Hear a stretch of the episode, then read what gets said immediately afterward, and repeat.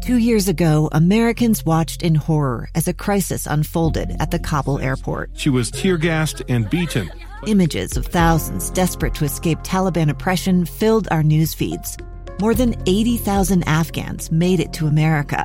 But the story didn't end there. It was very cold. There was no power, no heat. Who would help our newest neighbors? I'm Andrea Smardon. In Stranger Becomes Neighbor, you'll hear the stories of some remarkable refugees who left their homes and their dreams behind only to start over from zero. Their only possession was three blankets. And you'll meet Americans who stepped up to help them. You want me to come when you deliver your baby. What can one person do in the face of an international disaster decades in the making? That's Stranger Becomes Neighbor. Find us at kslpodcast.com, follow us on Apple Podcasts, or anywhere else you listen. This is Live Mic with Lee Lonsberry. Welcome back to the program. I'm Lee Lonsberry. This is Live Mic, episode 22. I'm very excited uh, for this next segment. As you know, I have a, a, history in radio that predates this program. I worked for a long time uh, for Doug Wright. I was his producer for about four and a half years here at KSL News Radio. Before that, I worked at another station with my father. He was a, a talk show host, and I, for a number of years, served as his producer. Uh, one of the duties of a producer is to uh, line up guests and make phone calls and connect the the the host uh, with uh, the expert, and uh, the very first guest I arranged to speak to my father was Congressman Chris Cannon. Uh, years and years ago. And so it's an interesting kind of full circle thing here as you and I are speaking to each other in, in this context. So, sir, I'm grateful to you first and foremost for being here in studio with us today. And you've had an illustrious career since then, but this is the first time I think we've seen each other since I. I think the last time I did a debate on your father's program was the last time I, well, maybe one time after that in the airport as we passed each other. Sure. But yeah, so congratulations. You're doing a great job and, and you're needed here at KSL. You're doing good lifting. Thank you so much for saying that. The reason uh, we've reached out to former Congressman uh, Cannon here is because we just this morning heard from Speaker Pelosi as she announced the seven managers uh, that will prosecute the case against the president in the uh, Senate impeachment trial, which will commence uh, maybe next week. And uh, it was back in 1999. The speaker then made a similar announcement, read off a list of 13 names, and one of those names was Chris Cannon. Sir, you served as a House manager in the impeachment trial against President Bill Clinton. I did. One of the more gruesome experiences of my life.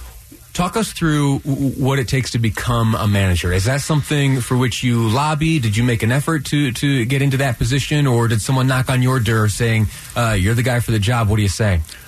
So it was very different back then.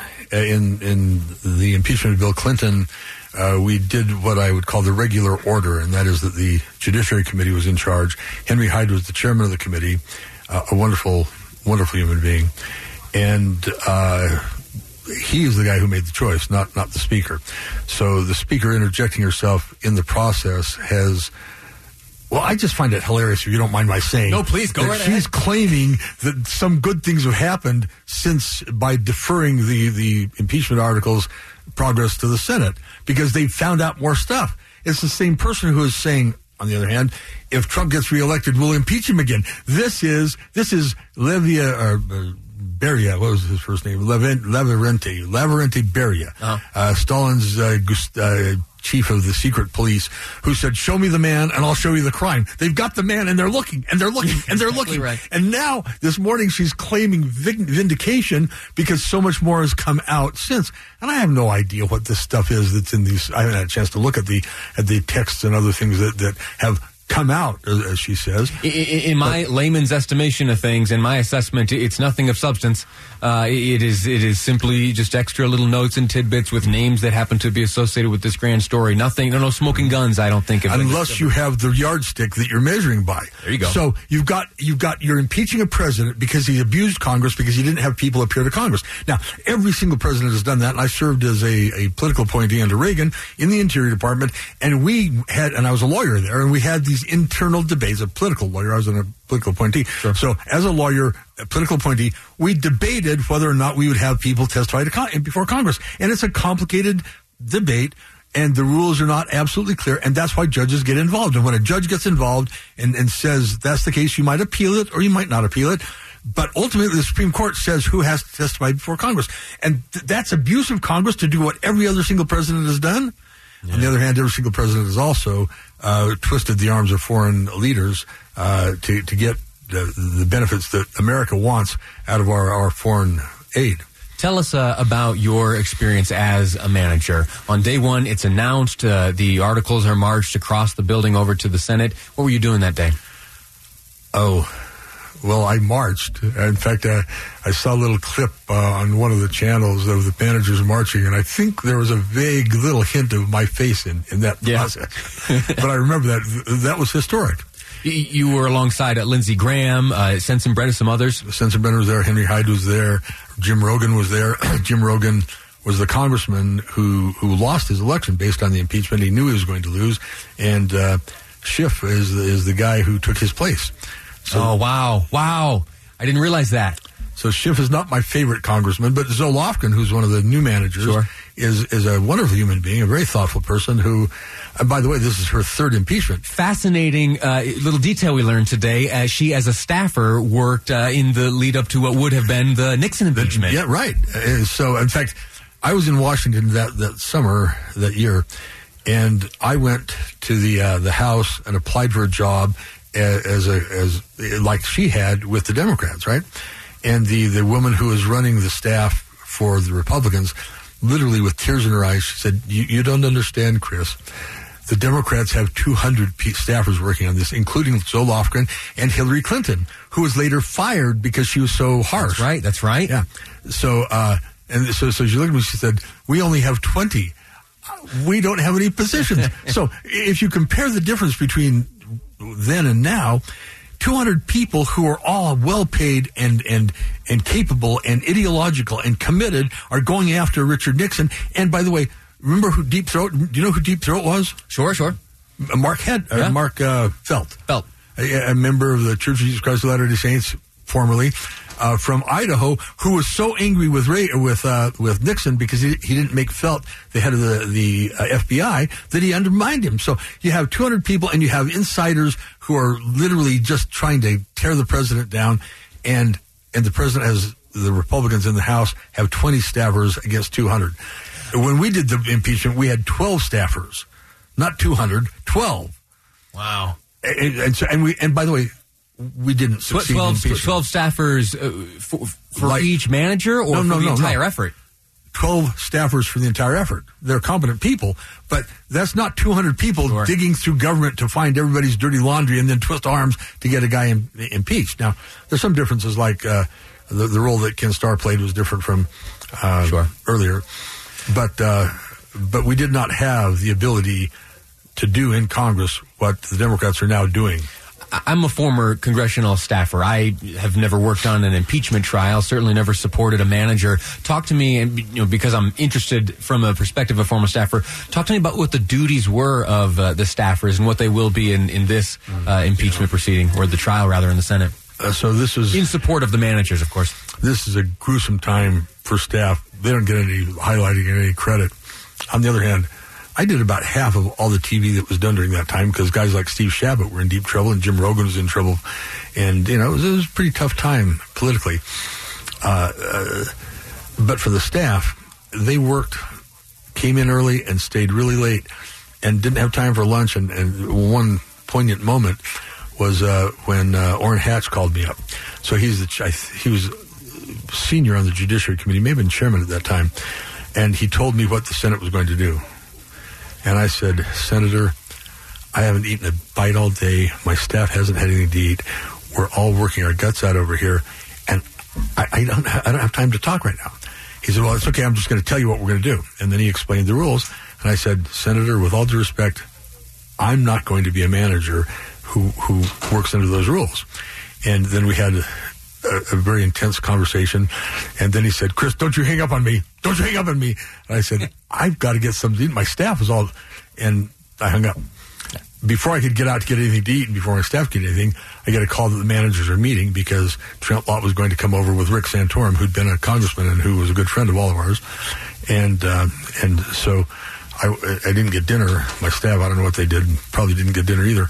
I went down to this meeting, and uh, and Trent Lott came, and I told the, the other twelve managers what Hatch had, had said to me, and uh, and then Trent Lott and Rick Santorum walked in and made their pitch, and uh, Henry Hyde said, "Chris, you want to respond?"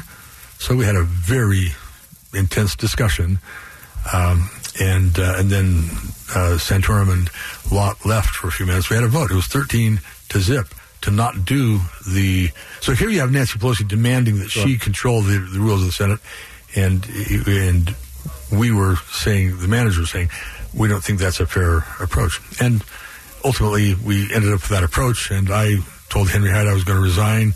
He pled with me not to. I didn't, and we had this charade of a of a trial, and that's what happened. Horrible on the staff. Fascinating, absolutely fascinating. Our guest this segment and next is former Utah Congressman Chris Cannon. He, in 1999, during the Senate trial of impeachment against U.S. President Bill Clinton, he served as a manager. We this morning heard of the names. Nancy Pelosi announced the seven names which will be the managers in the impeachment case in the Senate against current President uh, Donald Trump. Next up, I'm going to ask the congressman uh, about his feelings and what it meant to him to serve in a role that at the time no other living person had ever been asked to uh, to undertake. That's next here on Live Mic. I'm Lee Lonsberry, and this is KSL News Radio.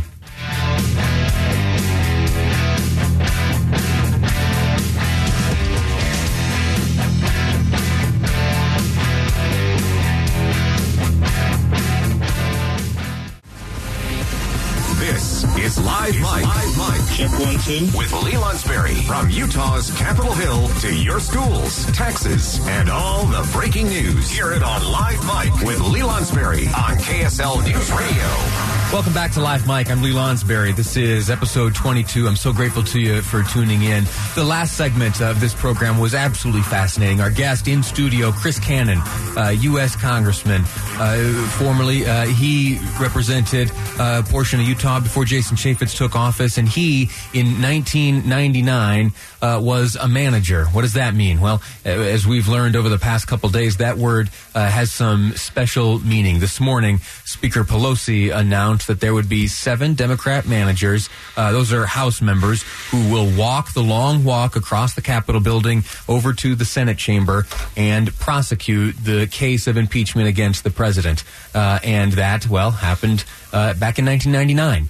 Bill Clinton was impeached, and there was a trial in the Senate, and it was Congressman Chris Cannon, uh, one of the 13 selected to prosecute that case. He joins us in studio today. I'm immensely grateful to you uh, for joining us. Uh, we left things off. Uh, I wanted to ask you a question about your feelings and the way uh, you experienced the, the great responsibility to uh, prosecute a president of the United States. At the time, and I, I should go back and fact check this, I'm sure it is the case, but at the time, you were asked to do something that no other living person at the time had been asked uh, to do, uh, and that is be a manager in impeachment proceedings. Uh, if you go back a few right. years, uh, there was an impeachment shaping up uh, for Richard Nixon, but he resigned before that happened, and so the last instance before that, you have to go well back uh, in time, back to Johnson. And so you, sir, uh, in '99, were tasked with uh, a very unique responsibility. What did that mean to you?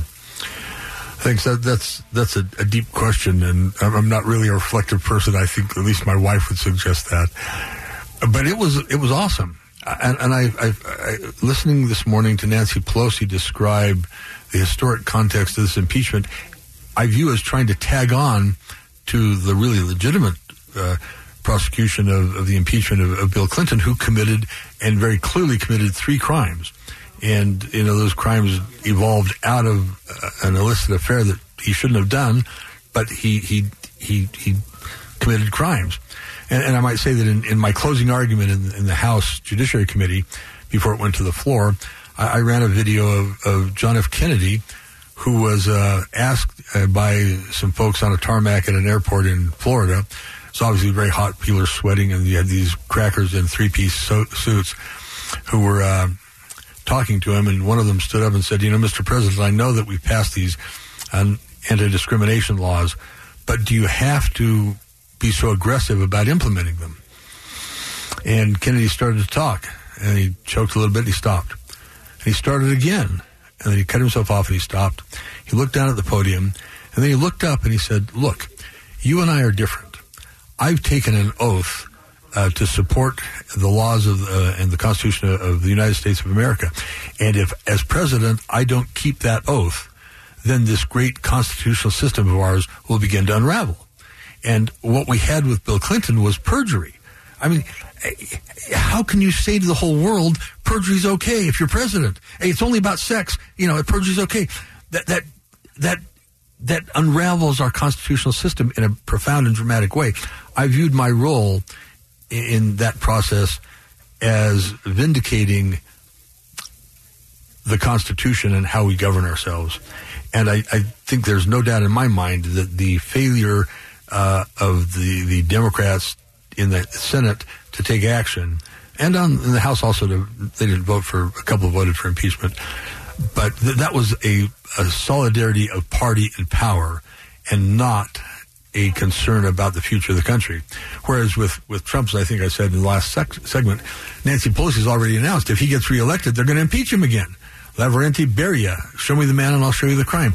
This is not America the way it is right now. And as I was saying a little earlier, I have a passion for the House and how it operates, and it needs to assert power so that it balances. So it's a check on the president. It doesn't matter if that president is Trump or somebody else. You need that check, and if you don't have it, then America becomes squampus. It doesn't work. We fall into the same kind of problems that the founding fathers understood, talked about, and prepared us for you and I, as we were getting prepared to have this conversation, you talked about some of those changes that you would like to see. As a former member of Congress yourself, uh, talk to me, please, a little bit about uh, what you would like to see changed. Well, and I'll, I'll announce here for you that uh, I've talked to Rob Bishop. He was thinking about running for governor. He's announced that he's not running for reelection. I've told him, he hasn't agreed, by the way, but I've told him that I'm going to organize a grassroots effort to get him to run for Congress again because he's a leader on one of these issues that's very important. That is, today the appropriators have all the power in, in the House. And the oversight committees, the committees of jurisdiction, really don't have much power.